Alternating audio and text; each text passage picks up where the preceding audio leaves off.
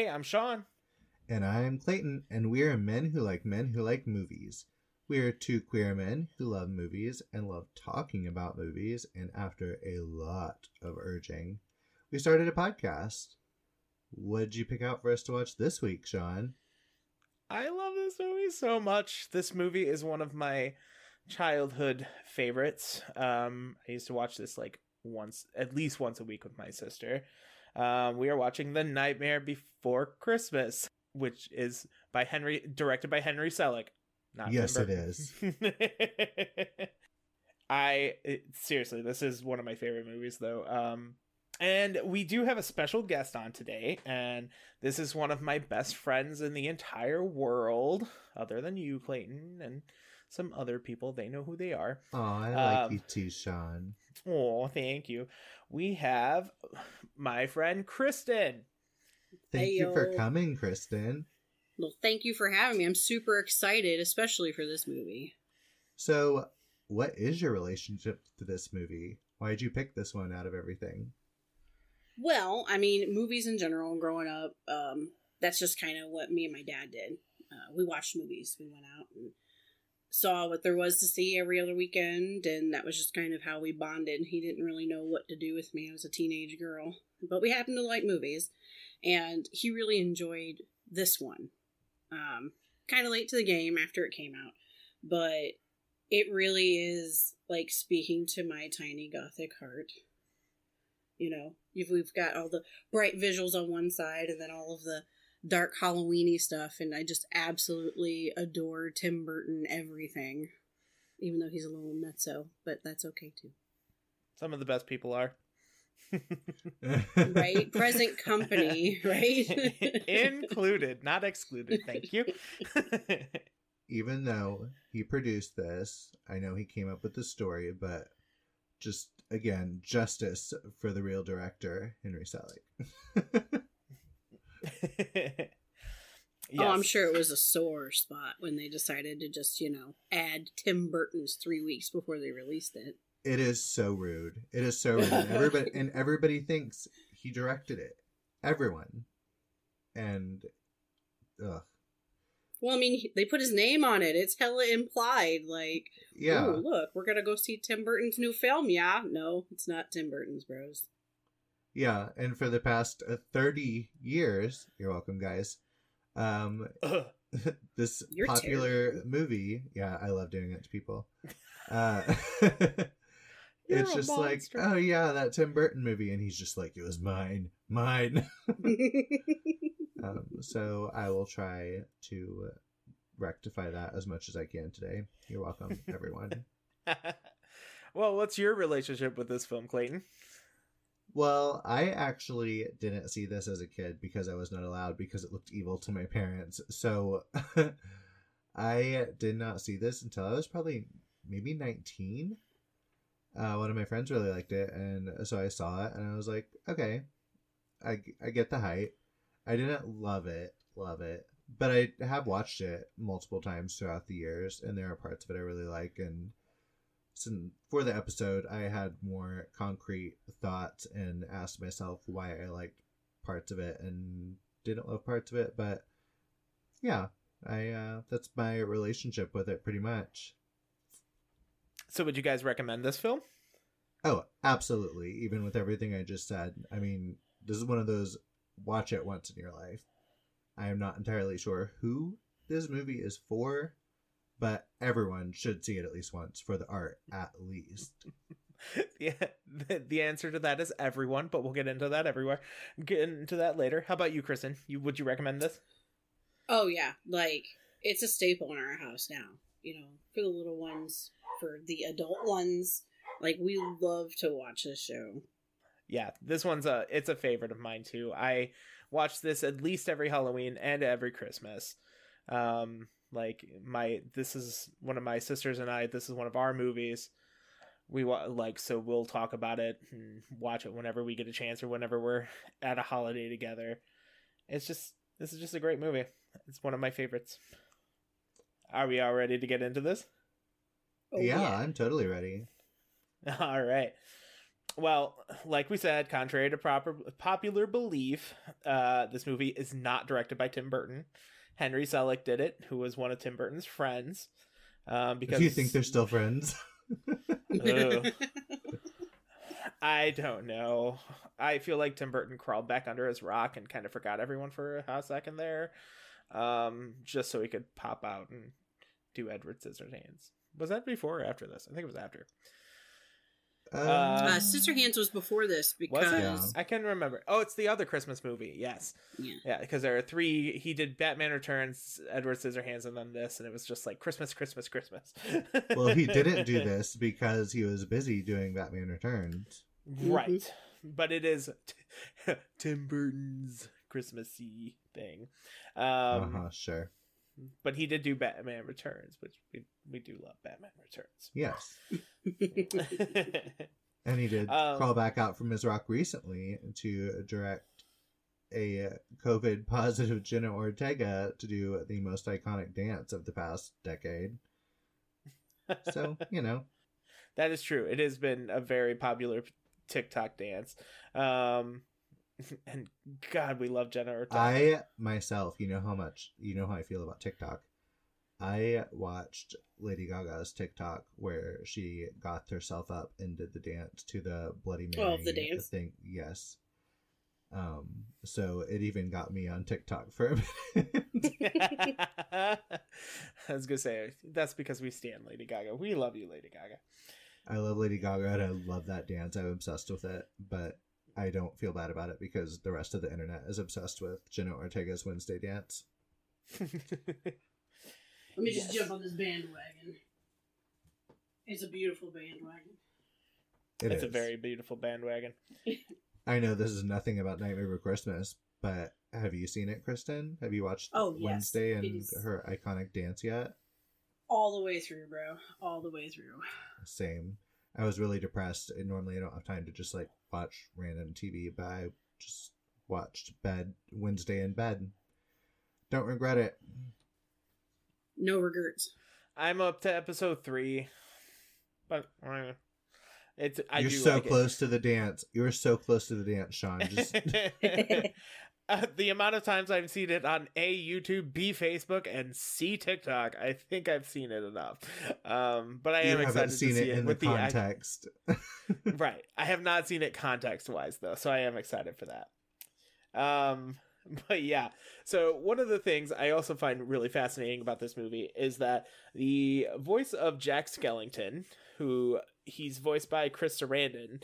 Chris Sarandon was picked because Danny Elfman did the singing voice, and they needed someone who would match Jack Skellington's singing voice because Danny Elfman apparently cannot act as a voice actor, but he could sing like nobody's business.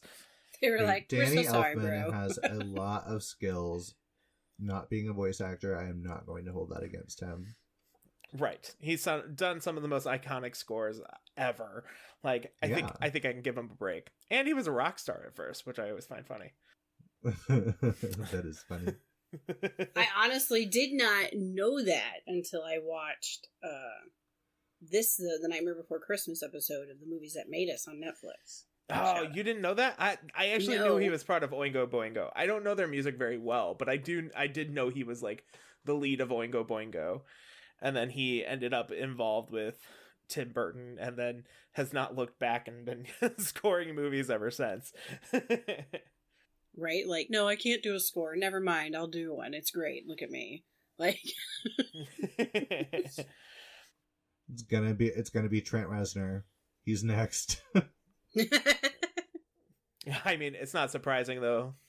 I mean, the girl with the dragon tattoo soundtrack though. I mean, or score. That was that was Trent Reznor, wasn't it? yeah. Yeah, Trent Ooh, that was a good and one. Atticus Ross. That's what I thought. Yeah, that they do some good scores too. Social Network. Yep. hmm Social Network has possibly the most iconic score of the 2000s. Debatable, but it is up there. Speaking of uh, music, um, I thought it was really interesting that uh, the whole situation with their screenwriter, who was uh, originally, you know, Mike McDowell, but um, I guess he had some problems back back in the day, and uh, kind of ran off with the money, so they actually did not have a script to start the animation. So they were totally dependent on Danny's songs. He was just busting out the songs, and that's what actually got them started on the storyboarding. Oh wow. Man, Yeah, the nineties were really a neat. crazy time. Like he's like, I'm just gonna take this money from Disney and just piece the fuck out. Yeah, bye. yeah, like if this was now, you would not fuck with Disney. No. Uh, has he been? well, si- technically, this is Touchstone, so let's go. Yeah. At the time, Disney with the quotation marks around it. so Which has he like- been seen since? That's a good question. Probably I- for a reason. you only get to screw Disney once. After that, you're never seen again. Yeah. they made him an offer he couldn't refuse. It's not the horse's head in his bed; it's his own. Well, that sounded way weirder than I meant it to. Whoops. So yes, of course they like axed Mike McDowell pretty quickly, as quick as they could, and it just turns out that Caroline Thompson, who did the screenwriting for Edward Scissorhands, was also Danny Elfman's girlfriend at the time, and so they just brought her on to do the screenwriting because she was listening to him make all the songs. Makes sense. It's all about who you know. it really is. Like, who's in the uh, other room? Like, Hollywood is a who's who of who do you do, and who do you know. Well, I mean, was it like, is "The who you do on this one too. There was head being given in a bed. Just wasn't Mike McDowell's, thank God. Uh. yeah. And we don't know what went- went on behind closed doors. It could have been. Maybe that's why he ran off. Wah, wah. I can't do this thruple thing. I'm gone and I'm taking this with me. I'm taking the money Maybe- with me. Sometimes you just gotta run. Sometimes you just gotta run. Um, yes, and then this was also released under Touchstone because Disney thought it was too dark, which eh, I could kind of understand where they're coming from. But now this is considered a beloved Disney classic, so I mean, Which is hilarious. which is very Like, wrong at the time. They're like, we're just gonna re-release this and put our name on it now that we know it's not gonna be terrible. yeah. Yep, exactly. And uh like you said, Tim Burton's name was a- added to the beginning of Tim Burton's N- The Nightmare Before Christmas 3 weeks prior to film because it, they thought it would bring in more crowds. Which oh man, that seriously must have been a Despicable. Henry Selick must have been all like These sons of bitches.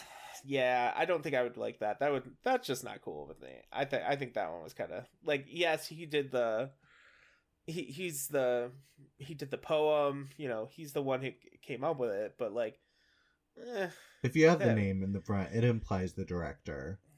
yeah.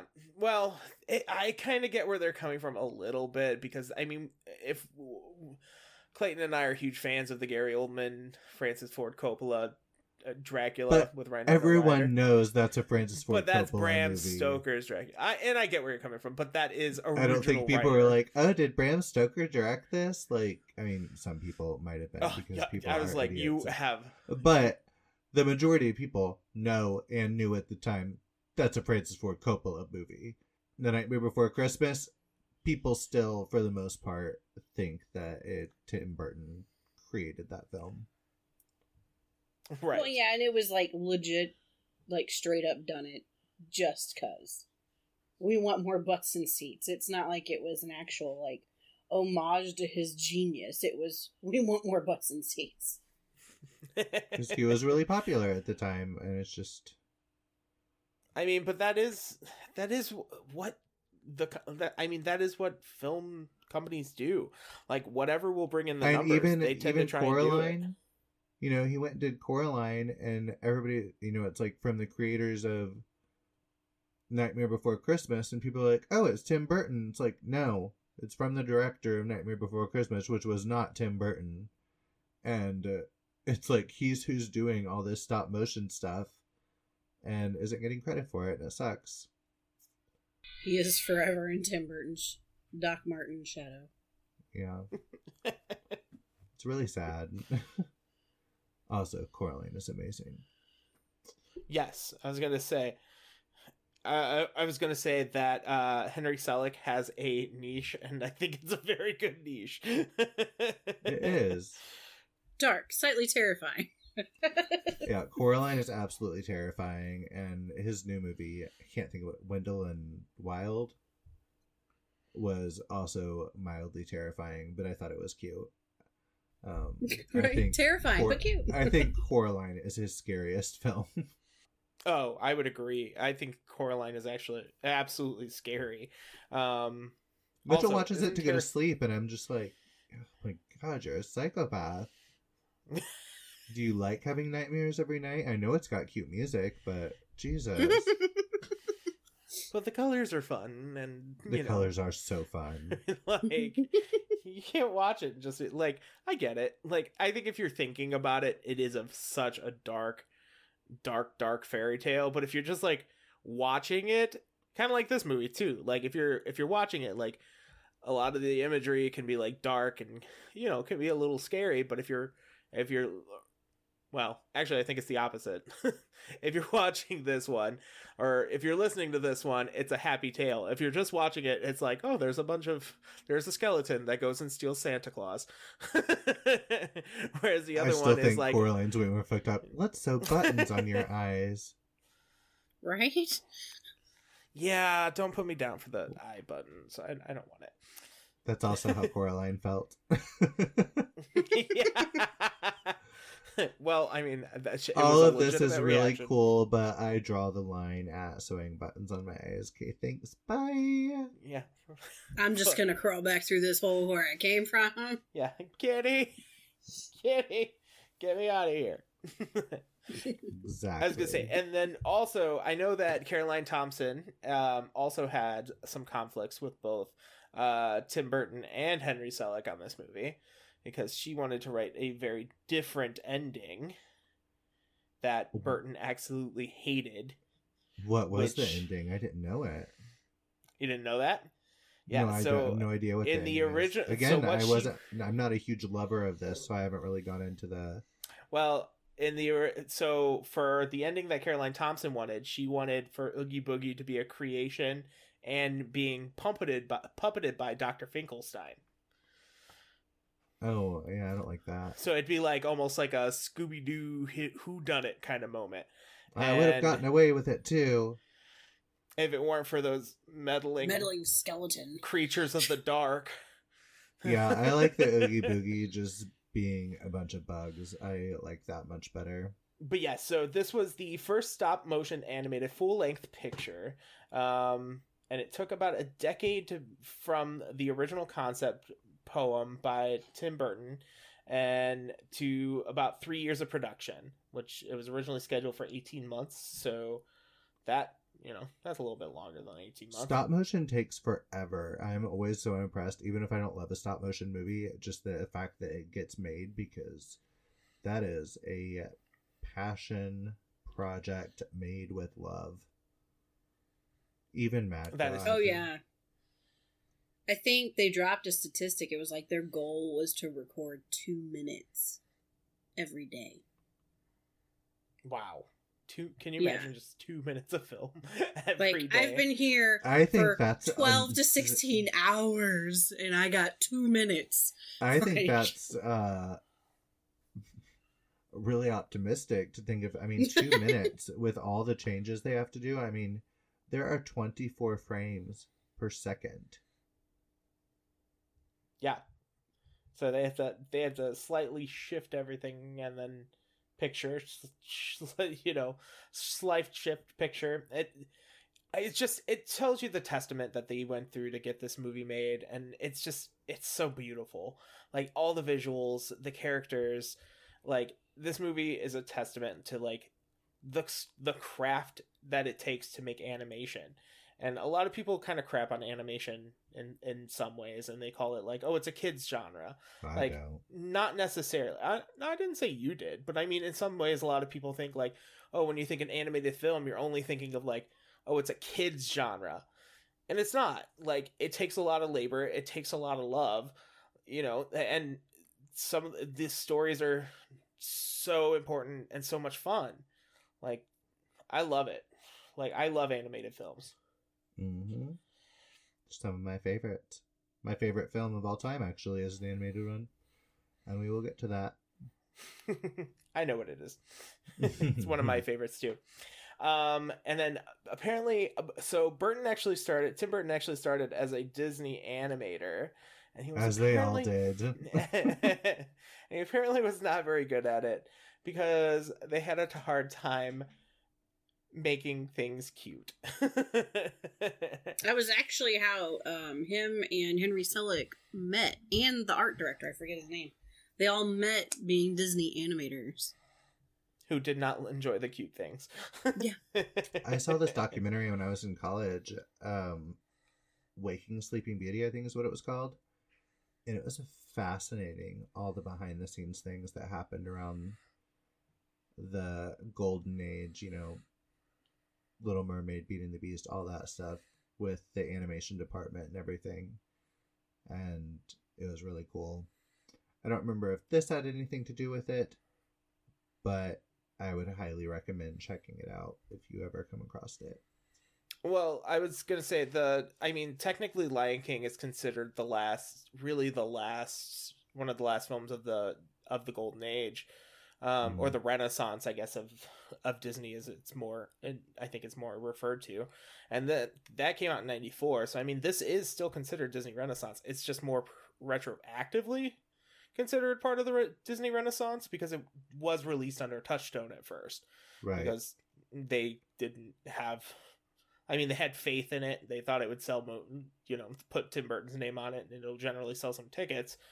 But I don't think know. they I don't know about faith. Maybe an investment. right. um and we then, got I money mean, in this. It's got to do something. Well, they bought the rights from him, so I mean, they had to have an Yeah. idea that it might be something big. And I mean, with he had a, a phenomenal streak in the in the early ni- 90s. Tim Burton has, you know, always been a fantastic director, but I mean, after Batman, basically the man was one of the most sought after directors in Hollywood.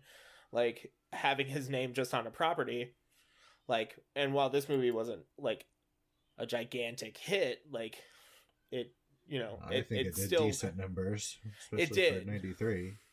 right and not without the entire weight of the disney you know oeuvre behind it technically i think it did pretty dang well on its own on, for its own merit plus that And um, it's a very niche, was- a niche type of film, and the numbers it did, I think it did a great job. oh yeah i'd agree um, and then d- did you know this was nominated for an academy award I did not, but I'm not Yeah. surprised. Yes, so it was nominated for best visual effects. Um, I will give you a one hint to what it lost to, and let's just say Did it have dinosaurs? it had dinosaurs. Ah, Steven Spielberg. So Jurassic Park, it lost to Jurassic Park, which. As much as I hate that, of course that was gonna win. Like Jurassic Park is so, Jurassic you know, Park deserved all of the wins. that it deserved got every tech- win it got. Yeah. Um, Not even a fair fight on that one. No. Um, and then, so I and we also have a who's who of a cast here, really. Um, Chris Sarandon played Jack Skellington with Danny Elfman as uh Jack's singing voice, and he also plays Barrel, the the one wearing the trick or treater kid that works for Oogie Boogie with the skeleton mask, and then the clown with the tearaway face, which always terrified me as a kid. really? That's the one? Not li- no, not. I mean, it wasn't that bad. Every time was- he says tearaway face, I imagine like something much gorier, and then it's like, oh no, it just like comes off just- and there's just a dark void. The the, the void is speaking to you with Danny Elfman's voice. oh man, that sounds. I can't decide if that sounds great or scary. Maybe both. I'm fine with it. and then we have our comedy queen, Catherine O'Hara, playing Sally, and she also plays Shock, the uh, the female trick or treater. I would also say Catherine O'Hara is greatly underutilized in this. Really? You'd say so? I don't think so. I think she's fantastic in this. She gives it the perfect amount of like there's like a a, a whimsy to her and there's a curiosity and there's also like there's a, like an inherent sadness to her. I love like I love the character of Sally. I think Sally is so boring. I think she's so boring. Really? And Catherine O'Hara is just such a comedic force. And she gets to do that a little bit with what's what's her name, Shock.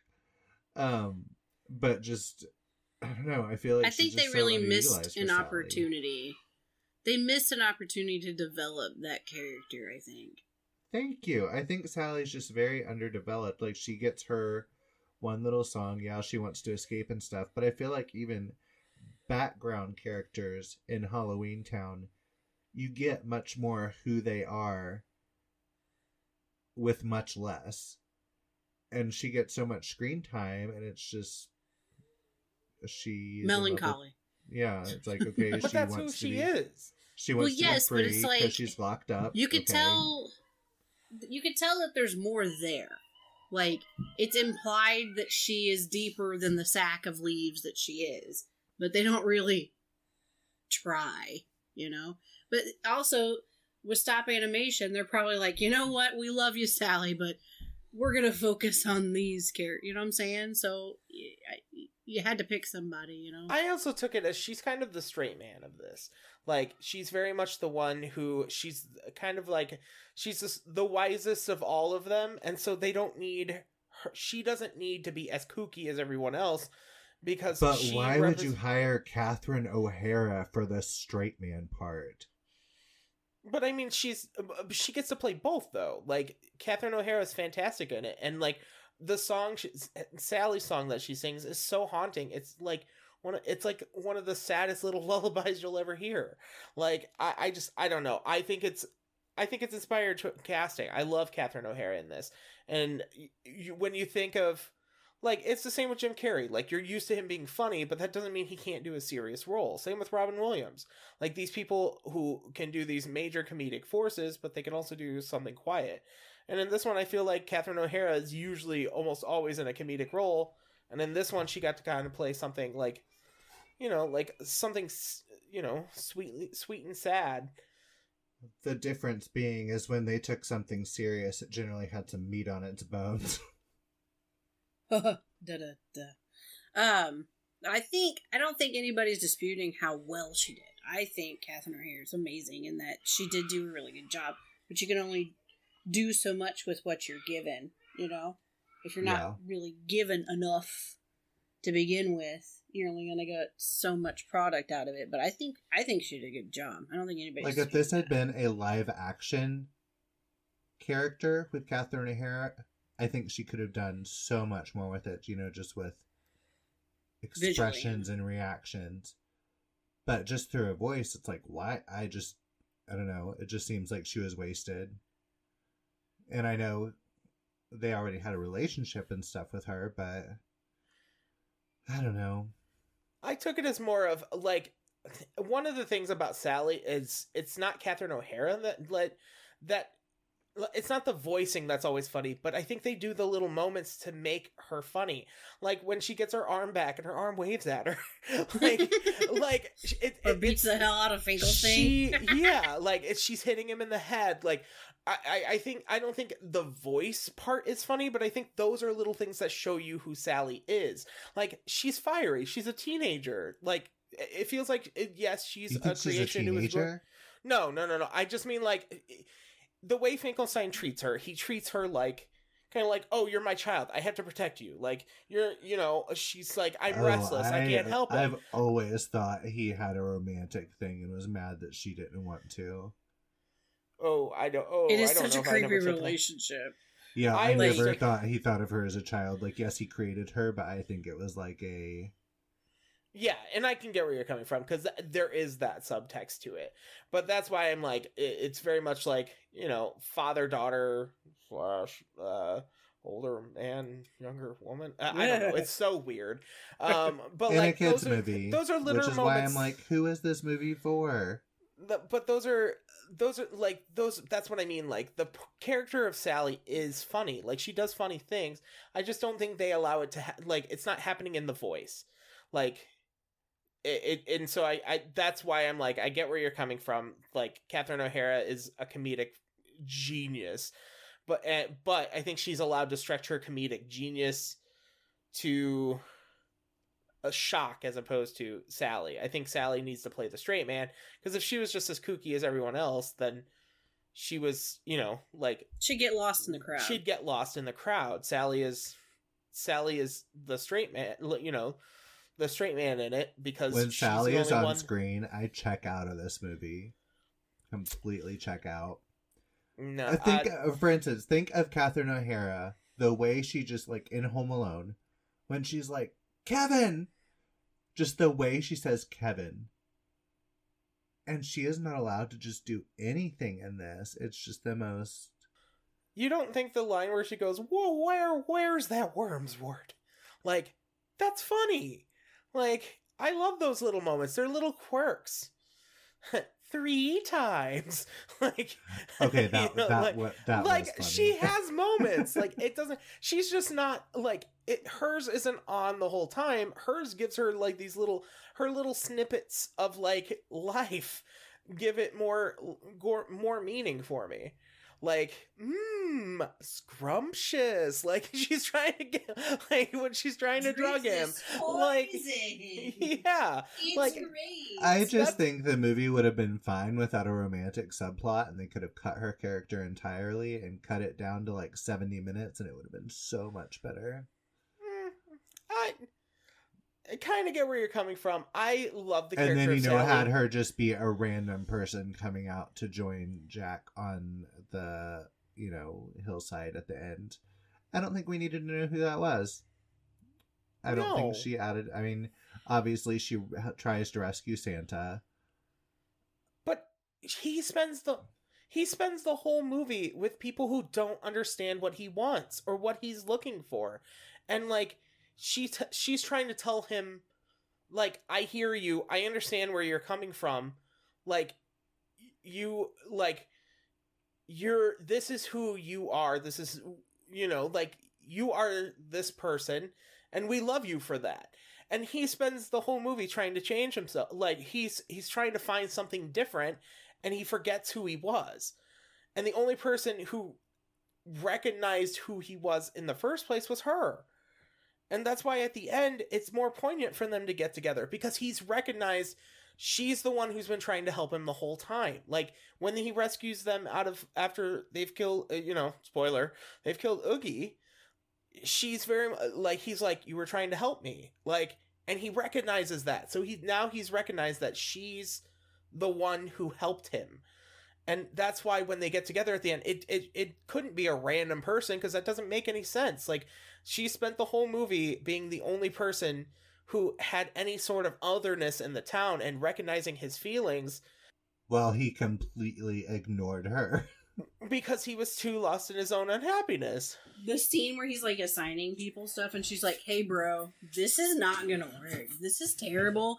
And he's like don't worry babe. You're great at sewing. Yeah, right. And uh, she still is just like, "Oh, Jack." wow Well, I mean, but I still then again you. he's not listening to her at that point. So i get i get where you're coming from. Like but at that point he's like and maybe it's because like i get it. I understand i, I kind of relate to jack a little bit because like when i find something i love sometimes i'll hyper fixate on it. And i'm like this is gonna be Yes. it this is gonna be it. This is gonna be great. This is like we're gonna do this. Like and it maybe it's one of the reasons i love this is because like i love like with jack i see myself in jack. So i'm very much like I, I get it because I'll hyper focus, hyper fixate, and just be like, "Hey, like it's gonna be great. Like we're gonna do this, this, this." And like when people try and tell me no, it's like, "No, I will figure it out. We'll get it together. Okay, it's okay. Like it's all right. Like we will be fine." and then it, it, you know, sometimes it blows up in your face. Sometimes you fail, and sometimes you recognize that like it, it's not what you were looking for. And I think that's that's why I, I love the character of Sally. I think if she was loud and boisterous, it wouldn't make it, it wouldn't make me love this movie as much because he's the loud and boisterous one and she's the one that's quiet and inflective. And she recognizes what he has on the inside and then you know at the end he's realizing that he loves like she's there for him. She's the one that was there for me I would say for most of the movie, she's projecting what she thinks he has on the inside because he's just going through a midlife crisis. And anyway, again, who is this movie for? it's for everyone. Um, but yeah, after Catherine O'Hara, we do have William Hickey um, playing Dr. Dr. Finkelstein, her father. Yeah. Creator. Creator. Creator. Creator daddy. Um, yeah, I regret saying that. Um, who is also a horror alumni. He was in Cat's Eye and like every '90s sitcom. Uh, Ken Those Page is Oogie. Boogie. uh, Ken Page is Oogie Boogie. Glenn Shadix as uh, the mayor, um, who he worked with uh, Tim Burton on Beetlejuice, and and so did Catherine O'Hara at that matter. Uh, Ed Ivory was Sandy Claus or Santa Claus, and Paul Reubens was Lock, the other half of our trick or treaters. The other third. the other two only count for half. Be careful. okay, but he does have a, a good amount of singing in that. I think it's just so funny if you look at like just all Tim Burton stuff in general. You see the same people over and over again.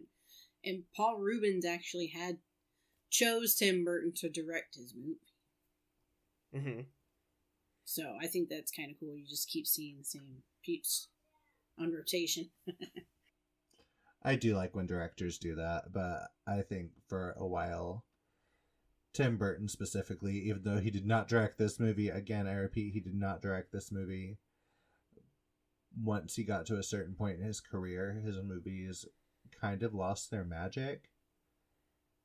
Like around the maybe Alice in Wonderland or mm. Miss Peregrine's Home. I think they were all just kind of starting to feel the same, and he was just trying to Gotta throw some different actors in the bag and shake them up.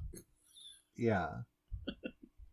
and I would love for Tim Burton to get. That's why I was like, I wasn't even going to watch Wednesday because it was Tim Burton. And I'm like, all his stuff has gotten so the same quality. Like, just they all are the same over the years. The only reason I wanted to watch it was because of Jenna Ortega. I'm like, she is fantastic. I'm really curious what she's going to do with this role. I was not watching it for Tim Burton whatsoever. If his name had been removed from it, I would have been more likely to watch it. But I watched it for her, and I'm glad I did. Quick shout out to Gwendoline Christie though. Oh my god. Yes. Like she has like I first saw her in Game of Thrones We all did. and like she was in the Sandman, she's in this and she's just expanding those horizons and I think it's pretty great. I love her. She's so tall. She is so tall. I'm I glad she finally got to wear a- like heels and makeup and feel like she made. She did, Did an you see interview that she talking about how said she was like girly. This is where she felt like she was finally pretty on screen. Right. Mhm. I was like, Oh, that's sweet and so sad. I'm so sorry you never felt pretty before beforehand, you And know? I'm like, you look like a supermodel all the time, Gwendoline Christie. right? Legs for days. Yeah. Weeks, months. You know, there's a very large pe- set of people that are like, step on me, mommy, about Gwendoline Christie. so, what was his name? Tormund included. Yes. Mhm. Yes, it's the Tormund big woman included. coming. the big woman. their flirtatious glances were what made some of the later seasons bearable. Well, She was just like, "Oh my God, he's She was like, looking at Ugh. like he was looking at her flirtatiously. She was just like, Ugh. I know, but just those shots, reaction shots, were so funny, so funny. Yes. But yeah, that's the end of the cast. Uh, do you want to kind of go through a little bit of the plot, a little bit of our, a little bit of the discussion we've already been Mm. having? You know, I'm down. I was gonna. So, I mean, we basically start off with a song, which is pretty epic. and a Halloween staple now. It is a banger of an opening song. I was gonna say, and then in our notes here, we say it's we see we wanted to talk about like why do we think this has become a cult classic? Yeah, especially since when they first released it, it was like eh to like eh reviews, you know, and now it's like oh. I don't think the reviews matter, but commer- m- money wise, this did not flop. It was uh, probably you know might have been considered a flop for Disney, but it made almost four times its budget, and that's over its you know budget after it went up. So I wouldn't say it flopped. Maybe critically, but definitely not commercially. Hmm, I wouldn't even say critically. This is uh this one was actually pretty pretty big at the time. Like I think a lot of people didn't understand it, but I think they recognized the craft of it. It definitely I don't think it it went to the audience they were anticipating. They were shooting for a certain audience, you know, the smaller kids and stuff, but like I don't think that was the audience that appreciated it, right? I mean, of course, us, but we're strange. But you know what I'm saying? Like most typical little kids are like, "Why are they kidnapping Santa Claus?" You know what I'm saying? but uh, us, we're like, "Yeah, that's great. I want a skeleton Santa." You know. I had a Jack Skellington tongue ring one time, and I really miss having my tongue pierced when I watched this movie because I was like, "Oh, I missed that one." He was talking about having a tongue ring. I actually have a hot topic, a, a, a vinyl, a vinyl pressing of the soundtrack from Hot Topic from oh, that's uh, wonderful. 2005. It's older than my oldest child. That's wonderful, and it's been played and that like was bef- twice. and that was before vinyl was really big on coming back. So you were like a little ahead of the curve. for like once in my life. Yeah. um, d- does it count that I have like I don't know, twenty pairs of Nightmare Before Christmas socks? well, maybe not twenty. It's like ten. You know, even if the movie had completely failed commercially, the amount of money they have made from merchandising in the years, in the, you know, 30 years since it came out. Stop doing that. Right? Like, I don't think I know a single person who doesn't have at least one item of Nightmare Before Christmas merchandise. yeah. Like in my circle, which is not surprising, the people I run around with. yeah. I don't know if I do currently, but I have owned multiple Nightmare Before Christmas things, and I'm not even like obsessed with it like a lot of people. It's just cool stuff. Again, it's visually appealing to us, you know? Yeah. Well, I mean, it's kind of like it's a fun juxtaposition of like dark horror figures and like kind of comedic elements. Like the like the creatures are like all the monsters in the movie are are, are fun and but they you know they can be scary like they're that perfect mix of scary and like lovable. Aw, you're cute and terrifying. I'll keep you. It's like every single one of my children. that is true. That is true. yes. Uh so I mean also so I got to watch the 4K with you Kristin for the first time yesterday. Uh, Yeah. and my gosh, the differences are crazy. Like there's so much I didn't realize I didn't see before. Was there something there that wasn't there before, Sean? No. uh, another one of your another little dig to your favorite yes um not a dig but a little uh reference, but yes Reference. Um little- yeah there's like a, there's a couple different moments i was just like i didn't realize i didn't see before like Yeah, I loved seeing this on 4K. The 4K Dolby Vision was phenomenal. Please give us the same for Coraline. Ooh, yeah, definitely. well you know that'll come up on like an anniversary right like It's got to be coming soon, actually, because wasn't Maybe. it? I haven't seen any news about Cor- Coraline getting a 4K. Oh, I thought I heard something. I knew they did like a re, like a new Blu-ray or something like that, or something like that. I don't remember, but hopefully, yeah, it's in the works. You know, thank God James Cameron didn't do it, or it'd be fifty years from now. God. I can't believe And that eight they have not long. released an Avatar 4K at all. Yeah, because he's too busy working on this one. He wants to do all of them himself. That's why he hasn't done one for Aliens, The Abyss, like True Lies. True Lies, like even the I don't even think the Terminator, the original Terminator, has had one. Like T two. Uh, Aliens is on 4K actually. Uh, no, I don't think so. Well, it's never been released digitally or like on disc as a 4K. I mean, either way, they've got it. They've redone it, and yeah. Get on that. I was gonna say that there's no if it had come out on 4K, I would have bought it already. Like I would have been first in line. You know that. That's my favorite movie of all time. I, I I do know that. I think for for me the 4K this time was just the stark contrast between Halloween Town and Christmas Town was Mhm. even more so than before. And like it was even uh when they were like in pre-production and stuff it was even said that Tim Burton like made the comment that Halloween Town is black, white, and orange. Like that's all he really wanted to see. And I think it's so funny that poor Henry Selick was the director, and this homie keeps just dropping in and be like, "Nah, you can't do that.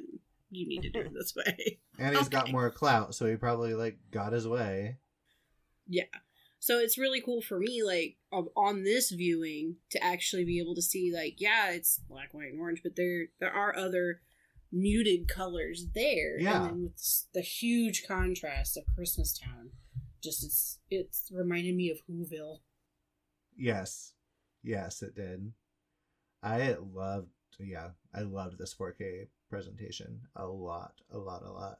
I'm a sucker for a good, uh, and had Dolby Vision, which I don't know what kind of TV you've got, but the Dolby Vision was just cool. That is not a thing I would complain about in this movie, is its 4K presentation because it was wonderful. It's one of those like I would literally show it off to people if it was a thing or I had, you know, friends that came over to, you know, show things. Is it just me, or did you guys want to see like the other towns? Like, what is Oh, Thanksgiving my Town? god. Like, is it just always- a mom freaking out that she doesn't have enough mashed potatoes? What is what is Thanksgiving Town? I imagine that it was. it's just like that play in Addams Family that Tim Burton did not do. I just, but I have always wanted to see the other towns. I'm like, you can't set up this world and then like not follow up on it. Like, give us a small scene with the other ones, just like in the background. Like, he could have been like, I wonder what the other ones are, and just have like a peeked in and was like, "Nope, not for me." Yeah, it's just a huge missed opportunity, and it bites that me every is single Tim time. Burton though.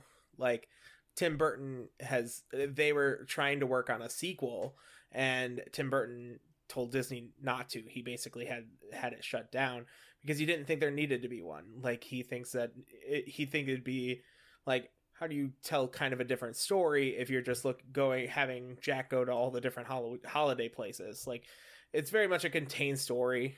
Um, I think it would be cool to see like a different world of it, but I don't think anyone's been brave enough to risk the ire of Tim Burton. Yeah, I wouldn't even need more movies. I just think they could have included like, and yeah, it would have been tons of work. Just like, I wonder what happened with the other doors, and literally just showed a few seconds of what the other worlds looked like, and then just be like, eh, I don't need to know. I mean, with with better screenwriting than that, but.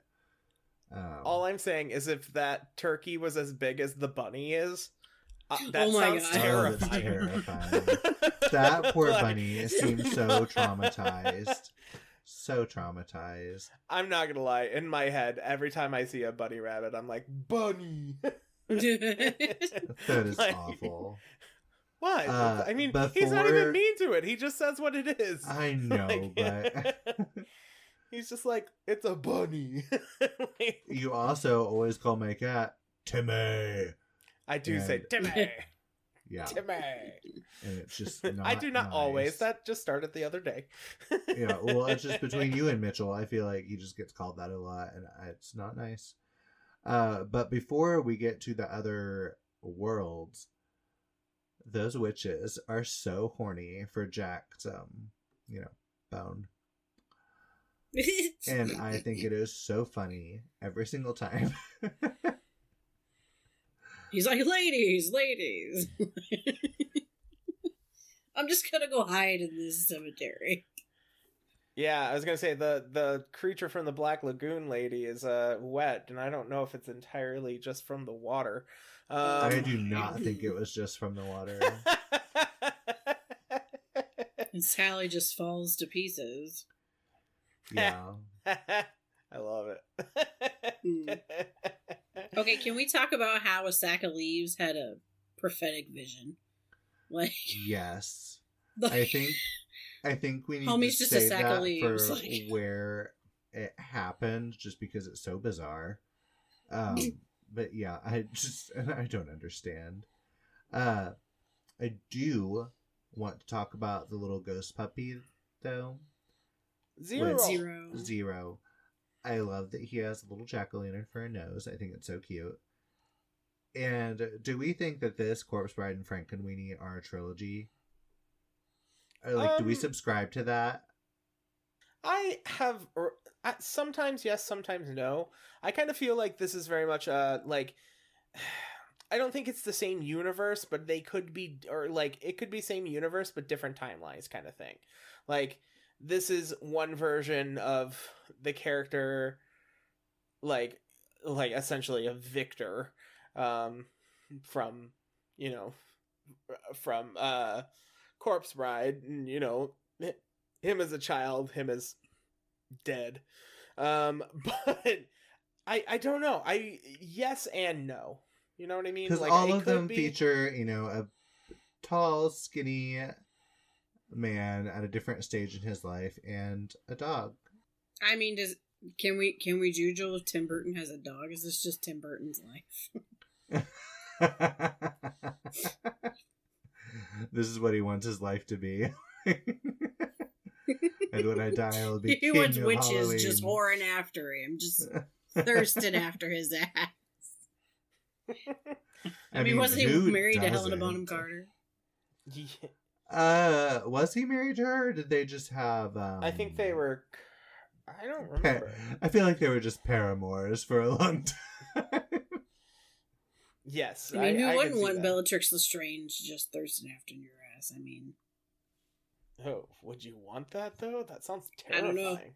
it depends on what side you're. From. Like, there's a for, difference. There's Helena Bonham Carter, and then there's Bellatrix Lestrange, and ugh, those are not the. Bellatrix is creepy. Helena is gorgeous. Bellatrix is scary. she is scary, and her teeth look like. I think I'm more of a Mrs. them. Lovett. Like economic hardship will turn me into a murderer. She kills people, Kristin. I mean, wouldn't you?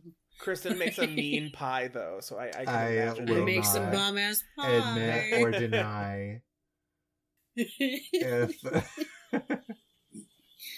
so what I, I I thought about this watching it, like our homie Jack takes a rib and tosses it for this ghost dog. How the hell he picking that shit up? How he gonna bring that to you?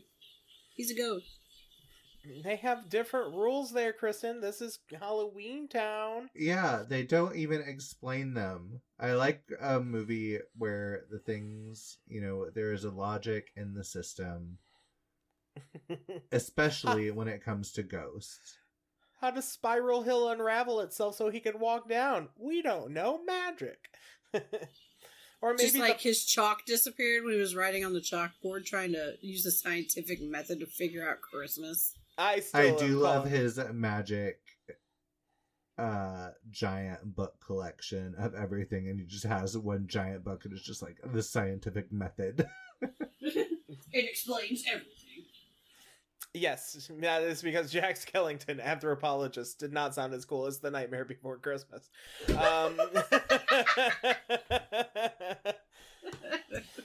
I mean, you got to give it a chance. yeah. Um, my biggest problem with this movie, personally, is once he gets to Christmas Town, I don't think the movie ever reaches the height of the "What's this" number. Again, and even with this only being around eighty minutes, after that point in the movie, I tend to start checking the time, like literally start checking the time, like how long is left here and there, until the end. Um, I, well, I see where you're coming from. I do think that it raises back up to the high with uh, um, kidnap the Sandy Claus. Kidnap Yeah. Yes, it Like, it doesn't I think kind of, but kinda, it's like- almost it almost to the- me feels like a last ditch attempt. like Well, by that point, because after that you to also have Oogie Boogie, and like the Oogie Boogie song is supposed to be like you know the fun and a Cab Calloway e feeling song. Um, but I do feel like is kidnap fun. Miss, kidnap the Sandy Claus is like it- it's very much like the songs before it are are, are like slow and kind of haunting, and I do. you- I think that one builds. Again, the, who is this for? If it was kids, you know, you want stuff that you can sing along with to annoy your parents. Okay, so bro, I aren't sing every really- song. Okay. Yeah, I sang every song. I love this movie. I only think part of the songs are fun, and like even as a, even as an adult, like I'm just like, is this trying to be Sondheim? Which I mean, no, it's trying to be Danny Sondheim. Elfman. Bite your tongue. And I mean, like, I just don't Maybe understand this- the audience for it. well, maybe this goes back to you know what was Danny Elfman going through at the time? How much of himself did he pour into these songs? Is this really Danny Elfman's midlife crisis we're talking about, or Oh yeah, this could have been like, oh, this was just for me. If you guys like it, that's cool.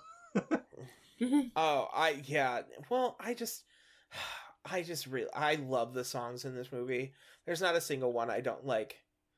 The only one I don't like is not my absolute favorite. Is the "Something's Wrong with Jack" one, and even that one I like. Like, it's just not my favorite one. Uh, but like, I mean, Jack's Lament is. Oh, like every song, but especially Jack's Lament. Like Jack's Lament, it has this. It, it's so theatrical in like the best ways because you're watching like he's conveying both the like sadness but also his pride like he's like you know to a guy in Kentucky I'm Mr. Unlucky you know like he he's proud of who he is but he's also trying to look like he's a little bit but he's also bored and bored of it and I think just that I just uh, when I was a race kid car, man. It was my favorite. It's one of my favorite songs like ever to sing. I just I love singing the song. Like if the movie's on. Hey, I'm just picturing little tiny Sean, like eyes closed, arms out, singing this midlife crisis piece. yeah, it's funny because the older I get, the more I'm just like I get it. I oh, uh, I get it. Oh, sh- I get it. Mm. Oh, I get it. what else are you getting there? Okay. seriously though i am very much like oh man jack like ugh, like this is like looking in a mirror for a minute i don't like it um no but like jack's lament was jack's lament and sally's song are, are and what's this of course are my favorites but oh, what's You know, this is amazing. There's children Yeah. throwing snowballs instead of throwing heads. They're Mhm. busy building toys, and absolutely no one's dead. No one's dead. What is this shit? What's this? it's so much fun, and it's so colorful, and just all the little. I love when he sneaks in the little room and What's it's like in their dreamland. They've got a- and then jumps out in the little. Wait, The like, elf "Oh." looks terrified. Like I just felt my soul leave my body for a moment. What was that? Little terrified elf. the hanging it's mistletoe so cute. It's they like the kiss. per however long that sequence is, it is like the perfect I'm just gonna guess four minutes. The perfect four minutes ever put to film. and I think that's why the rest of it just huh. after that, I, how Well- do you top that? I think in a lot of ways I kind of feel like what's this is kind of the idea of the movie too though because jack finds this joy and then he spends the whole time trying to replicate it like he does so I, and he tries so hard to explain the feeling to everyone else and i think that's Yeah. very funny they just don't get it yeah until I kind of do. I like how they tried their hardest though. they Like do they were like, "Oh, Yeah. we don't understand, but you know what? We're gonna do our best." And it's terrifying, but we tried so hard. they do try so hard uh i literally wrote down a note i said jack trying to understand christmas is like mark zuckerberg trying to understand human interaction.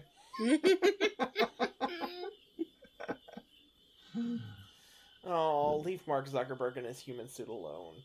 Oh never. Um actually i read an article online um called what's this? A queer reading of the nightmare before christmas by ariel fisher on uh slashfilm.com Ooh, It was pretty cool.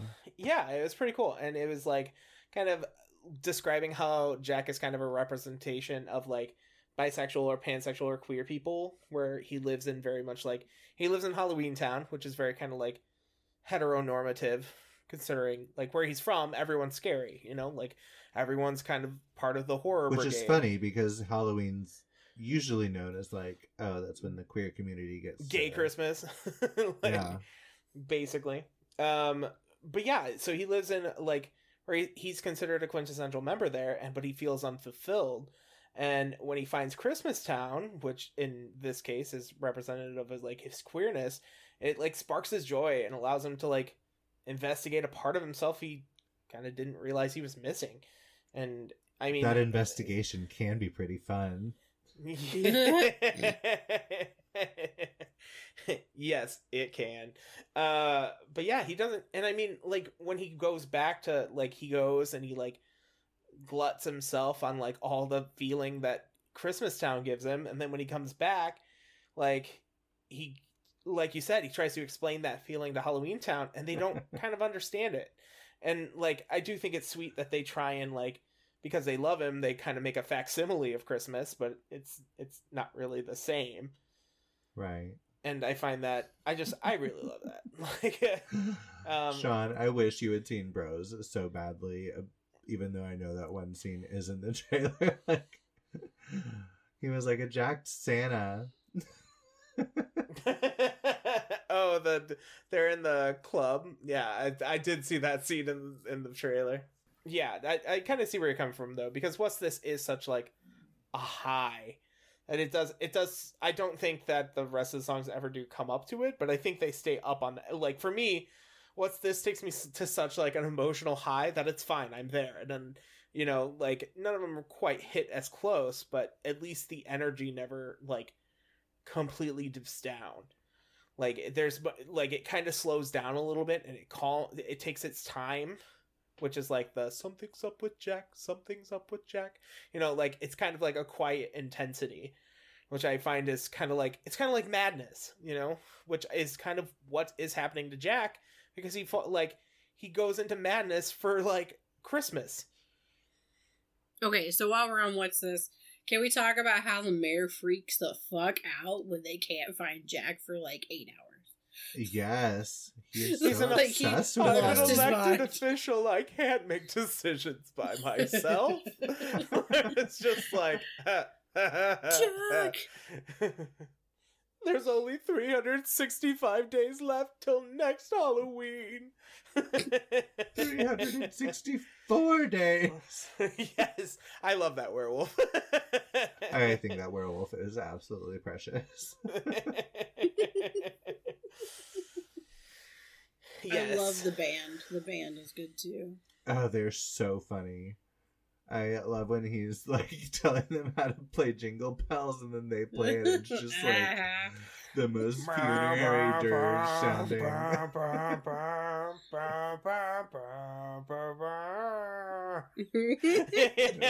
Let's work on it. I'm sure it'll be great.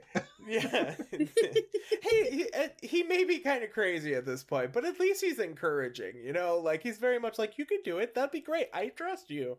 Yeah. Like, I mean, he doesn't listen to anything anyone's telling him, but, you know, Obviously. especially if Well, they're he's- especially if they're a Pumpkin female full of leaves. He's the Pumpkin King. He's never had to listen to anybody. Typical man. I, I guess this one is typical skeleton.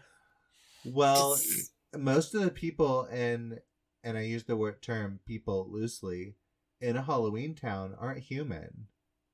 He is like human skeleton bones. Everything else is like monsters. Yeah, but he's like human Slender Man bones. Like, what are you talking about? like, I don't know if he's like human human. He got a tiny little head on a long body. Dude, they all have these long, gangly arms. Well, him and Sally. Like, arms for days. Anybody got an arm thing?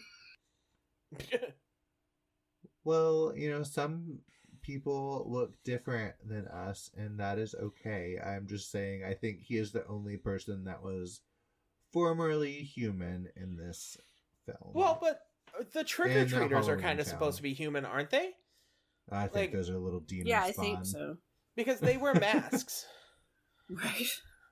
like, Yeah, They're just Also, I demons. almost They're think pretending to be some- They act like they're Oogie Boogie's children at some point, though, even though Well, he's they're- made of they're hi- bugs. they're his secret henchmen, and they do their job with pride. See, Like, I they're always thought that line was referring to uh, Jack, not Oogie Boogie. No, it's Oogie Boogie. The whole song is about Oogie Boogie. Like, if I was on his boogie, like, like they're talking about Oogie Boogie, like, and they'll make him. He's like, if we if we make him happy, he'll make his special brew of snake and spider snake snake and spider stew. And then they're like, "We're his secret henchmen, and we take do our job with pride. We do our best Oh, to see, please I him always and stay on his good side." About Jack because you know he had told them to kidnap Oh, no. Santa Claus, and Well, I mean, if they were talking about Jack, they wouldn't have given Jack to Oogie Boogie. Like they're Oogie Boogie's henchmen. That's why he says leave that no account Oogie Boogie out of this, and then they cross their fingers and they're like, "Of course, Jack. Never dream, never dream of it, Jack." Like, True, true. like so they're not his henchmen. They are Oogie Boogie's henchmen. Like, and Jack should so- have known that. He should have known that and not trusted them. Damn kids. I know. but yeah, Also- I, uh, I, I'd like to throw out there that uh, we were watching it with subtitles, and I don't think I read the subtitle all the way, and I thought they said, We're his harem. And I'm like, legit- Wait a minute, what? He, and Sean's like, No, he said, they said henchmen. I'm like, Oh, Yeah. I read that way wrong. Yeah. Kristin's like, "Are you sure?" And I'm like, "We're his secret henchmen, and we do our job with pride. Like, I know this by heart. Trust me." yeah, I didn't watch But- it with but subtitles, insert and I heard harem. henchmen. That would make this movie far more problematic than it already is with Sally and um, her creator. Mm. yeah, and a lot going on there. I think we're up to the sequence when they kidnap the Easter Bunny by accident. And I feel That poor so- bunny. I feel so bad for him. He seems so traumatized. He's just like shaking. Well, yeah, he was thrown in a bag and then taken, and then when he comes out, there's a bunch of like creepy things around him, and it's just a dude with an axe in his head going, "Buddy," like I probably would be like, ah. Uh, I feel so bad for him every time. And see, they could have showed us like a little bit of them going there and grabbing the wrong. I know, like they could have shown us a little bit other than just the bunny. They could have shown just like the two seconds, like when they grabbed Santa. You know, there was that little tiny scene. Also, I love the characterization of Santa in this. I think it's so funny. Of them kidnapping the Easter Bunny and just seeing like what Easter World is like. They could have done that without making a whole story. They could have just given us. I mean, the movie is only eighty minutes long. They could have given us. well, a would you have been there. happy to see like They could have taken a day and made two minutes for us. Not even like they could have taken half a day. They could have given us like thirty seconds of footage. But they would you have been happy to- with just yeah. seeing them taking uh, the bunny without seeing anything else in Easter Town? Like They could have showed you that of them like going through it to find the bunny or something. I literally No, you're gonna thirty wa- seconds. But you're gonna want to spend more than what the ten seconds that would you're thinking it would be. oh come on, Easter. like you're gonna want to be a see it. No, but I mean, if you're going to the town, you're gonna want to see it. Like one of the best things about this movie is you see Halloween Town and you see Christmas Town for all their glory. Like I, I know uh, Easter is not that important, and it, I think they mainly did it so they could do a boom. it is important to a lot of people.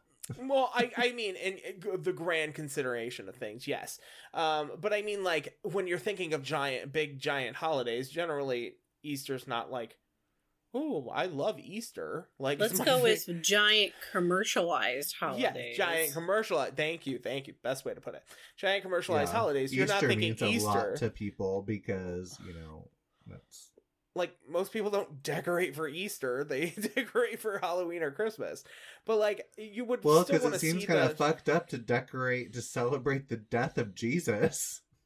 Who decorates for that?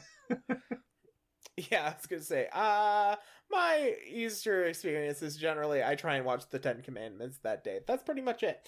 Um I do like that movie. Also, another gorgeous 4K presentation. Let me just tell you. No, but like I we saw were- that recently and I got a very um I was feeling some things about about Yul Brynner and Charlton Heston back in their day. I was like, oh, I never seen them this clearly before. now I know why they call it Banana Republic. yeah. Uh oh my god. Um, So just Thank you. saying, Prince of Egypt. Okay. Oh, yeah, that was a good one too. yeah. But it didn't have the sweat and the muscles. Oh Um, my god. okay, you got me. And I will give you Prince of Egypt and raise you one Road to El Dorado on. Um, Oh yes. Oh, I love that movie. Tulio, and the real yes, and the Road to El Dorado is so queer, and Mhm. Prince of Egypt is not especially Fair. So I think the Road to El Dorado is much better, much sexier. No right to be a children's film. uh, Both- but both. I love it. Yes. Another one I watched as a kid, and I was just like, "Oh, this is really funny." And then you start to get a little older, and you're like, "Oh, this is a little dirty." And then you watch Oh, it now, and you're like, "Oh, this one's very dirty." It's so dirty. This is not for children. This should be rated R. Thank you very much. Yeah, I would Like also, I want to watch it again. I love that movie. Yes, but I mean, but you would you really be happy with just like Just a twenty little second, taste. like a taste of the towns, and only Easter Town? Like, Yes, and I would also be happy with literally a taste of them because mm, I think I don't think so. I His only think- show is his door. Like you don't see anything, so it's just like here's the bunny, and also the bunny lives in the ground. So why wouldn't they just like reach in and grab the bunny? Like, the bunny, bunny. Oh. Um, I think would on that one you would- for at least I'm assuming most bunnies I think live in the listeners. ground. I'm just assuming that the Easter Bunny lives in the ground. I feel like most bunnies do, so I, I, I'm guessing he's a little hobbity. But I mean, I'm not, you know, that's not for sure. You interrupted the Easter Bunny's second breakfast. Eleven. I think Uh, I wish I, really was brave think- enough to cover the Lord of the Rings on this podcast.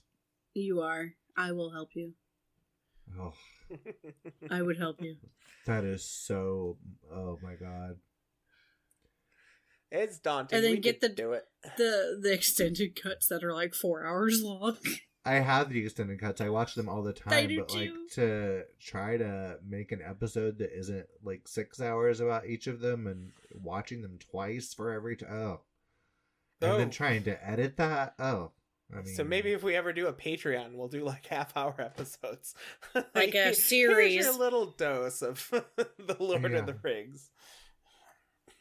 or if we just did like say- a mo- if just a month of Lord of the Rings coverage, and And I mean, it's not like we don't watch those every year. You know, every year you and I will just be like, "Is it time?" Oh, I watch And them. then- I watch them like twice a year, probably, honestly, but that's different watching for fun and watching for the podcast. That is a, a lot of time commitment. I will do it one day, though, because I quite love them a lot. so I honestly think, as far as like the doors are concerned, like I see definitely Sean's point. Like, but if you did a taste, you'd have to do a taste of every door. Like you couldn't just do a taste of Easter. I mean, I could totally like I could throw down with that's the one they captured and actually took back. But like the other ones are like, no, this doesn't match the description we were I'm given. standing they just like leave it alone. My thought that they could have just have him be like, "Huh, I wonder what was behind the other doors," and they could just flash through Oh, like really Jack? quickly. Yeah. Yeah, and they could just like show us little snippets, and then he could be like, "Oh, I guess I'll never know," and but we could have seen like a li- just a little taste, and I would have been happy. Uh, I think there should be a little short film where they're like, they literally just go to each of these places and they're like, why did none of these things look like Santa Oh my God, Frozen Frozen Three is coming. Olaf could take a vacation. There you go. Ugh, I'm gonna throw up. It reminds me of Kingdom Hearts. Like how Kingdom Hearts you went to all the different Disney places.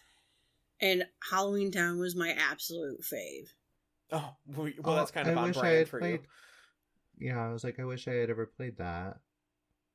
Oh, did I go too far? Did I go did I wander in the depths of too No, I far ju- I nerdom? always thought it looked really nerddom. Yeah. I thought it was looked really fun. I'm just not a huge gamer, and I'm very specific with the type of games I like, and I just never got around to playing that one. But I always thought it was something I would really love, Oh, I love a good button masher. and it's you know just the genre mixing alone I thought was fun. uh, yes, but I mean, seriously, I don't think I would enjoy seeing twenty second, like a second of these places. I'd want to see more of it, but now that I don't see it at all, I'm okay with it. It just makes me. it You makes my can't miss what you imagination don't go. know. Exactly. Makes your imagination go bigger. Um, but yeah. So I, I mean, after that, they do kidnap San- Santa Claus, Sandy Claus. Why you don't have claws at all? I want to do it. Let's draw straws. yeah. Those are bones. Those are not straws. Those are bones. You work with what you got, Kristin. You work with what you got. I was like, they are sustainable there. So I mean, they just it is just. I did Hell, not see Jack's any just throwing 'em pollution. away. There was no garbage. Like this place is nice. Okay, they don't have straws. Bury him for ninety years, then see if he talks. I, uh, you're right. That song is really fun. It does bring the energy up considerably. yeah and and that's exactly it. It's like it like i said i think the one of the things i like about that is the tension of it builds. So like after what's this like jack is starting to enter madness. So he's like what's this? Like this is amazing. I love this. What are we doing? What it, like what is all this? And then he's What is like happening. oh god. No. Um but like he enters like a madness when he's trying to figure it out. So he's like it builds. So it's like he like does get very consumed. like he gets so consumed in it and like hyper fixating and just like ah i've got to know what makes this tick because i want to know how it what how it's making me feel this way. And i think that's like and then by the time you get to you know kidnap kidnap the sandy claus like you it, it builds it up to like a new manic kind of high Yes. Mhm. And then we get Oogie Boogie, and he is so fun and devious. I don't know. The music in this movie just gives me like whiplash. Not the whiplash with J.K. Simmons about jazz because I haven't seen it yet, and I know I really should see it because Miles Teller is in it, and that ever since Top Gun Maverick, I I've got a big crush on him. Um, but it just like high energy, slow and melancholy, and there's like not in between songs. I think if there was in between songs to bridge that gap, I wouldn't be so bothered by it. What do you mean by in between songs? like they're this either movie is really only an hour and nineteen minutes. No, I don't like, mean seven songs, time-wise. eight I- songs. yeah, but it's like the songs are either really high energy or fun, and the complete opposite. If they had like some songs that were in between those two, it wouldn't feel as Well, but I don't think any of the songs are like slow. The only slow ballad of the entire piece is Sally's song. And that's what makes it all the more important is she's the only one that gets a ballad. Like the rest of them are kind of like uh, they might be slightly lower mid tempo, but they are mid tempo. Like something There'll never be a runaway pop hit.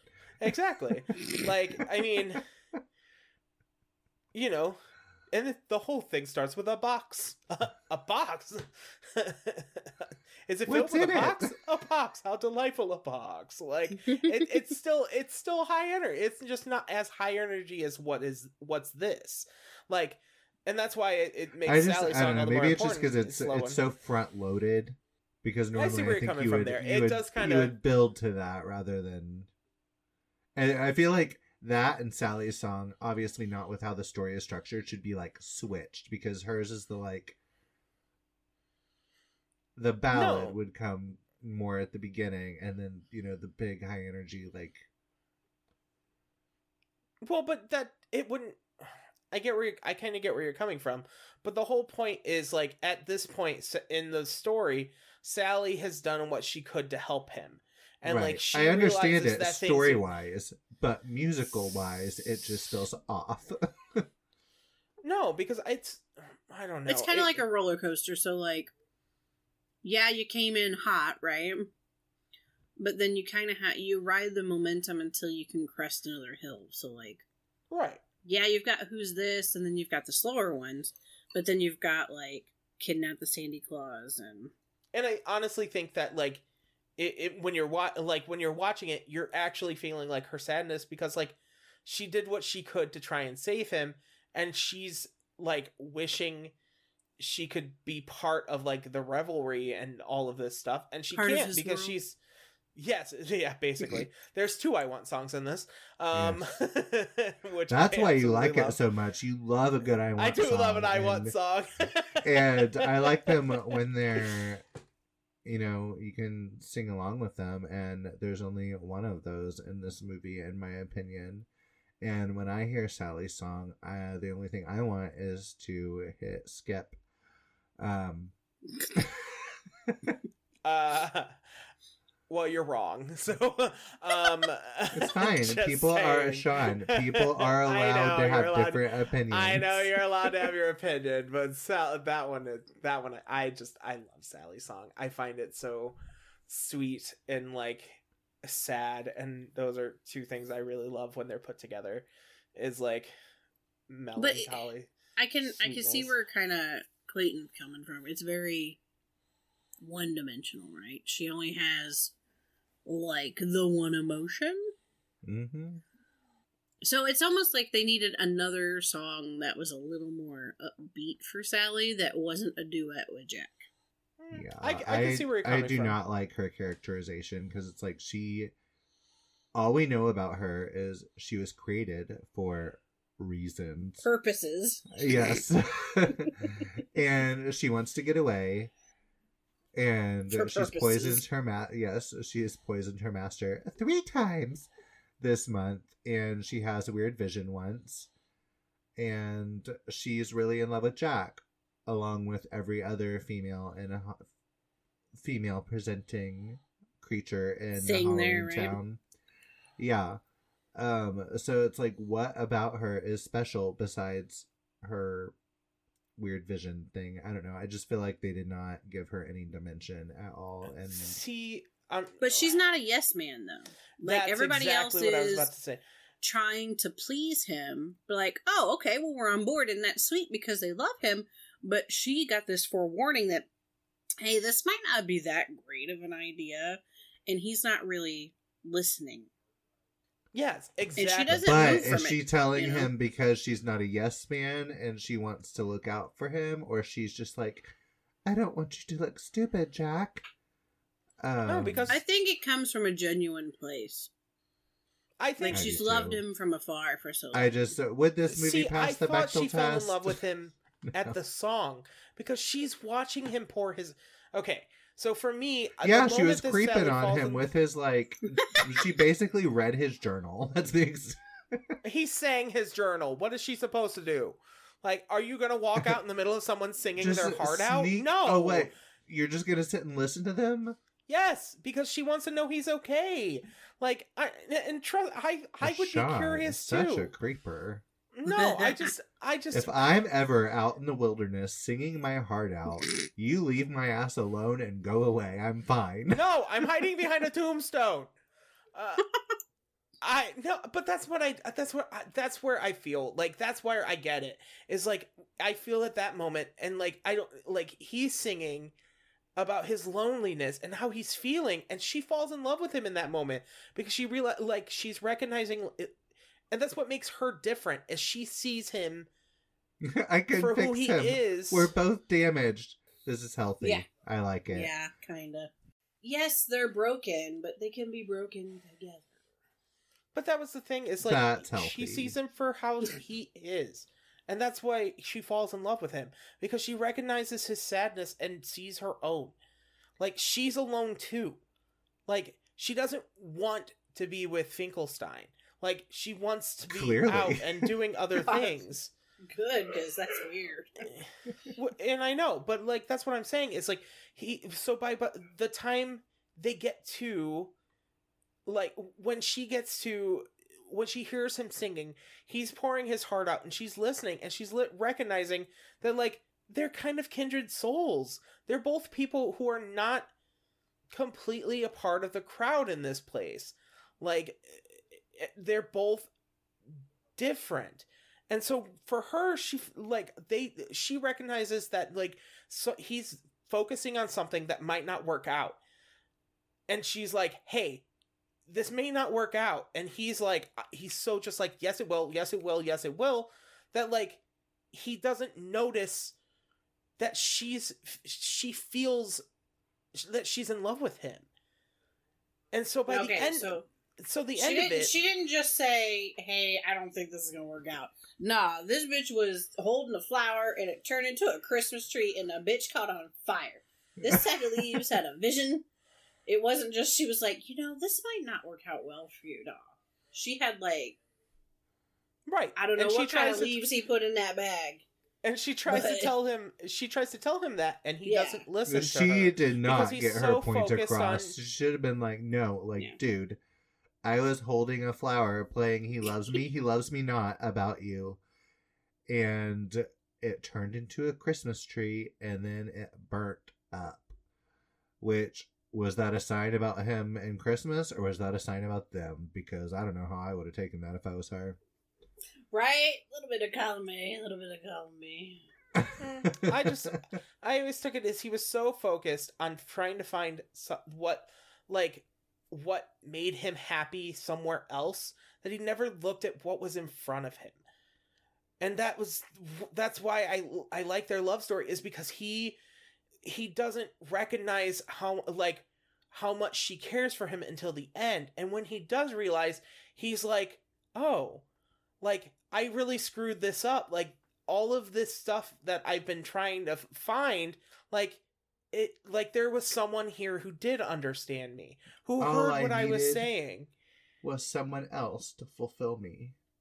That is what this movie is teaching i don't know i always to thought whoever movie- its audience is. i always thought this movie You're not happy with your life? Start dating. I thought it was more of if you're not happy with your life, change it. Sometimes it's okay to fail because he fails. That's the whole. That's one of the things about this is he fails. He is doesn't he does not have a good Christmas. Like he does not. No one But it's did. okay because he goes. he no one had a good Christmas. like he it's okay to fail it. and ruin everyone else's holiday. I like how Santa Claus is like, "Don't worry, I'm just fucking Santa Claus. I'll fix it." yes, I will say Always that sequence when he is ruining Christmas is so funny. Like, fuck those kids. Dude, there's one ugly ass kid in there. Oh, I He feel had, like there like, a- several ugly ass kids. I Oh, wish more of them like got his eaten. head. Let me just throw the Also, snake under this tree. I just noticed noticed in my notes. You know that cat that's hanging out with Sally a lot. Yeah. Do you think it's the same one as Coraline? Because the one in Coraline can also travel between worlds. I don't know. Somebody Googled Tim Burton had a cat. Well, I think it was kind of proved that he had a dog, wasn't it? Frankenweenie. Yeah, Yeah, both. But a cat and a dog. Tim Burton had nothing to do with Coraline though, and there is a cat that looks very similar to that in Coraline, and it can go from our world to the other mother's world. So I wonder if it's a the same one, and he can just So maybe instead chill of out Tim in the holiday. Maybe that's a Henry Selick's cat. Whoa, he got a cat. Yeah, I mean, if I if I made stop motion, I would totally put like a little model of my cat in there. Yeah, him's cute. Thank you. also, you know, when Sally is being a bad bitch and re- trying to rescue Santa Claus before just getting captured until a man can rescue her, why does Oogie Boogie have a foot fetish in this children's movie? I don't know who it's for, obviously. But when she's like shaking her leg through the door, he takes off the shoe and is like tickling her foot. Which I tickle, mean, tickle, tickle.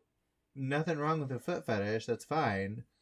But like, why did they include? That? I'm include starting that to in realize why Disney released this untouched this? yeah, it it is it is more le- it leans towards both adult and kid humor, but yes, that is a that is an adult joke in this movie. Very I adult. love how all of her limbs act independently of her. It's great. It would be convenient. Right? Useful.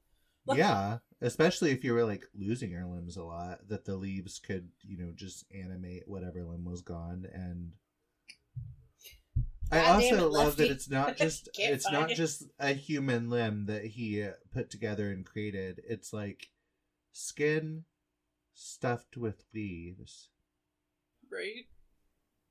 that he animated. And if he used electricity like he does with everything else, wouldn't she have like caught on fire internally? I don't know. I have questions. I felt like I I just felt like she's kind of like an imbued soul, like he necromanced a soul into her or something. Necromancy. Maybe. I can Yeah. see that. But I don't know. he- I just know the last 20 minutes, every single time, I just get tired. Mm, uh, I I can get kind of where you're coming from because that 20 minutes starts with the reprise of Jack's lament, but that's the I don't know. For me, that's kind of like that's where Jack finally realizes everything he's done wrong. And it's very much like, hey, you know, I failed, but it's okay to fail. Like I'm still the Pumpkin King. Like I'm still going to do my best, but now I gotta fix what I uh, what I broke. You know, but midlife crisis style. Maybe there's more to Christmas than the presents. I guess that that's an afterlife crisis. Depending on how young he was when he died.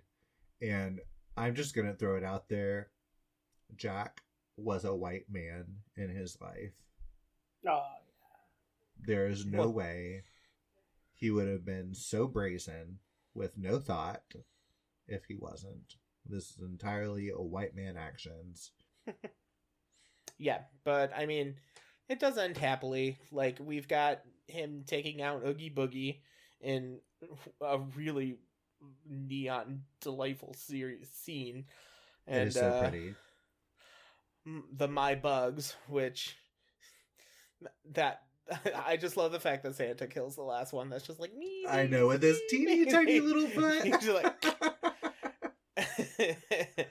and you know, and then they recognize that everyone's okay, and you know, Santa saves Christmas, and and then comes and makes snow. it snow.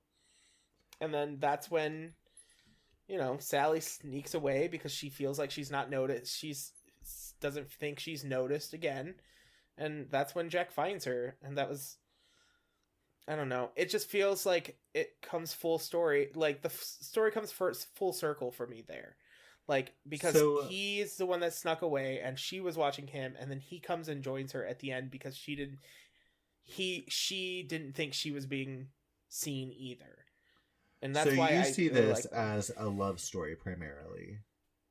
Yeah, well, it's a little bit of both. It's a little bit. I think it's about two, two souls that. Yeah, I yes, I would say this is a little is a love story in a lot of ways. Kristin, how would you primarily see this story as a whole? of self discovery, noticing that I am unhappy with what I am and what I'm doing. So what am I going to do about it? How do I fix it? And then you try something and maybe you probably went about it the wrong way, but all in all, you you you realize, okay, I need to back off. What am I good at? This is what I'm good at. Maybe I need to revisit this with a different view. And he just so happens to notice that there's people around him that care for him, whether or not he's the Pumpkin King. If you notice, she even Yes. still is following him and appreciating him, even when he's doing something that is harmful to himself. She's still there to help him. It's not just when he's on his high. You know what I'm saying? Like all the witches that be thirsting are thirsting after the Pumpkin King, not Jack. Right. She's just thirsting after Bone you Daddy. know, yeah, Bone Daddy. Another line that I could not believe was in this movie. And then it ends with a skeleton and reanimated leaf filled corpse kissing in the snow. Like every movie should, honestly. Again, long arms. I appreciate how long their arms are. Yeah. Because they could have hugged each other three times. Yes. Their Maybe proportions. twice, are Kristin. You're I have to. I am exaggerating because those are some long ass arms. They That I are appreciate. very, very, uh, very long. like when he's calling Zero over to him, his dusty knuckles are like touching his calf. Yeah, it's not natural. It's not natural. But it's so Tim Burton. I know. Who did not Uh, direct this film? no, he just had a lot of power over it because he was Tim Burton in the 90s. Woo woo. Um yeah, anyway, and that's pretty much the movie. Um we kind of talked about this a little bit, but like what we did kind of cover this, but what do you think this movie is ultimately saying? Because I'm just like saying stay in your lane, be satisfied where you are in your life, careful what you wish for. Like I, I not every movie, of course, needs a message, but I, I don't know. This one just felt very muddled to me. I think it's a, a story of rediscovery. I don't know. I've always found this movie. Maybe it's because like I I recognize a lot of myself in the character of Jack, but like I've always felt this movie is about, you know, sometimes you don't see what you have, like sometimes you're always looking for something else. You're looking for something else that'll make you happier, something that'll make you feel better, something that's, you know, some maybe the grass is greener on the other side. You're always looking for something different and you don't always recognize what you see. And sometimes it's okay to go for those things and go and see if the thing that you're trying for is going to be better for you and sometimes it's not. And that's a lot of what happens here is like jack tries to become the new santa claus and it doesn't work out. He fails.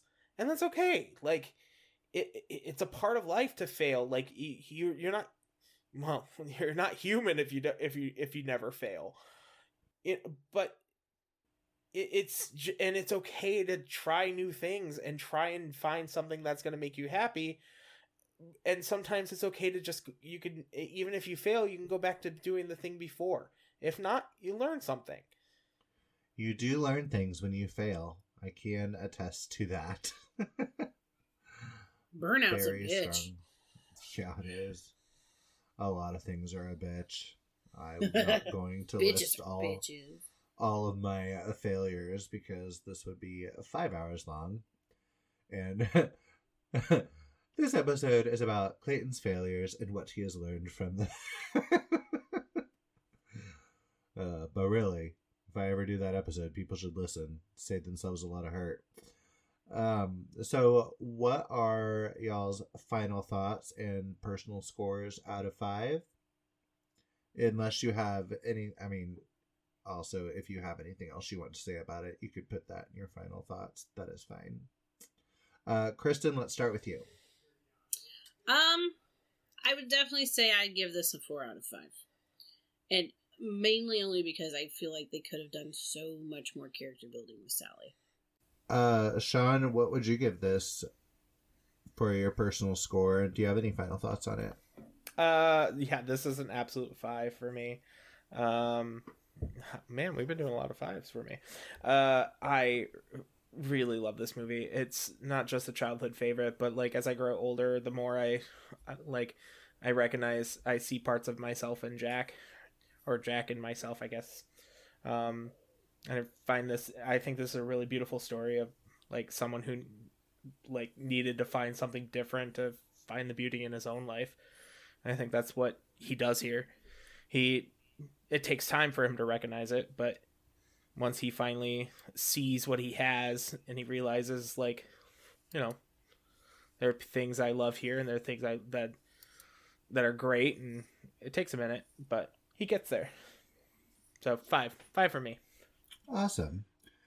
No matter what I have said negative about this movie, the visuals and craftsmanship and music are absolutely stunning. But I am going to, from my gut, I'm going to say a 3.5. I don't have the nostalgia attached to it. So, yeah, it's a 3.5 for me. I was wavering between 3.5 and 4, but landed on a 3.5. So, Sean, what was this made for and what did it make? So this movie had a budget of 18 million originally, and then it was upped to 24 million, and ended up grossing 91.5 million at the office. At the office, at the box, box office, just at, At an the office. office. at the, just the office. Hey, We saved that on copier paper. respectable. Yeah. yeah, which isn't bad, but it's not the you know breakaway numbers they were hoping for. So, uh, do you guys want to play the letterbox game? No, just kidding. Yeah, sure. Ah, but you're so good at it, Sean. Um, um. So uh, the letterbox game, you are welcome to play, Kristin, if you would like. You don't have to. Uh, oh, I it's run out of- it's just out of five stars. What do you think the Letterboxd community of film people, on average, and you could do decimal. Yes. Um, between zero and five. Uh, that this movie has from the people that have logged it on Letterboxd. I think they agreed with you, Clayton. I think 3.5. Okay, Sean. Uh, how? What is the uh? What is your old saying? The best movies in the world are a three point nine Correct. or three point eight. Three point nine. Uh, three point nine. I'm going three point nine. Well, you are both wrong, but Sean, you are very close. This one actually has a four. Whoa, whoa! Yeah. I was just going off the best one in the world. This one I actually didn't know because a lot I, you know, our generation. I, I, don't was meet very very, many su- people I was don't. very surprised it had a four. Um, but yeah, it had a four. So, uh, Kristin, do you have any socials you want to share?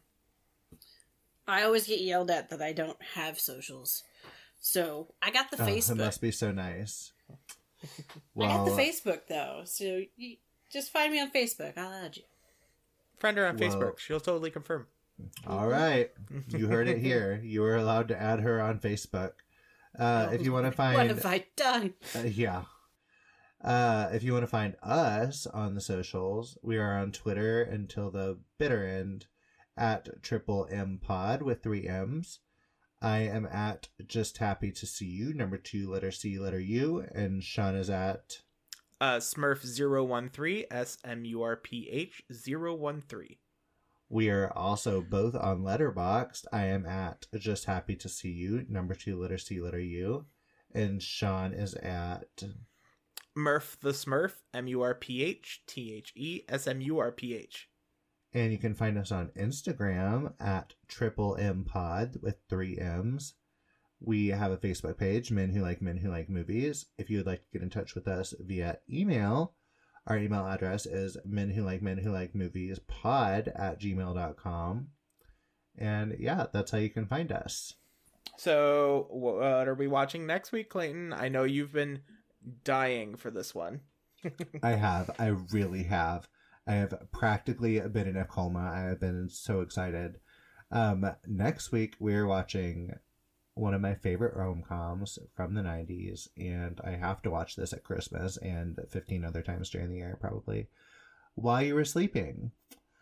And it's going to be very exciting. And anyway, please do not forget to give us a five star rate and maybe even a review. If you have the time, it helps so, so much.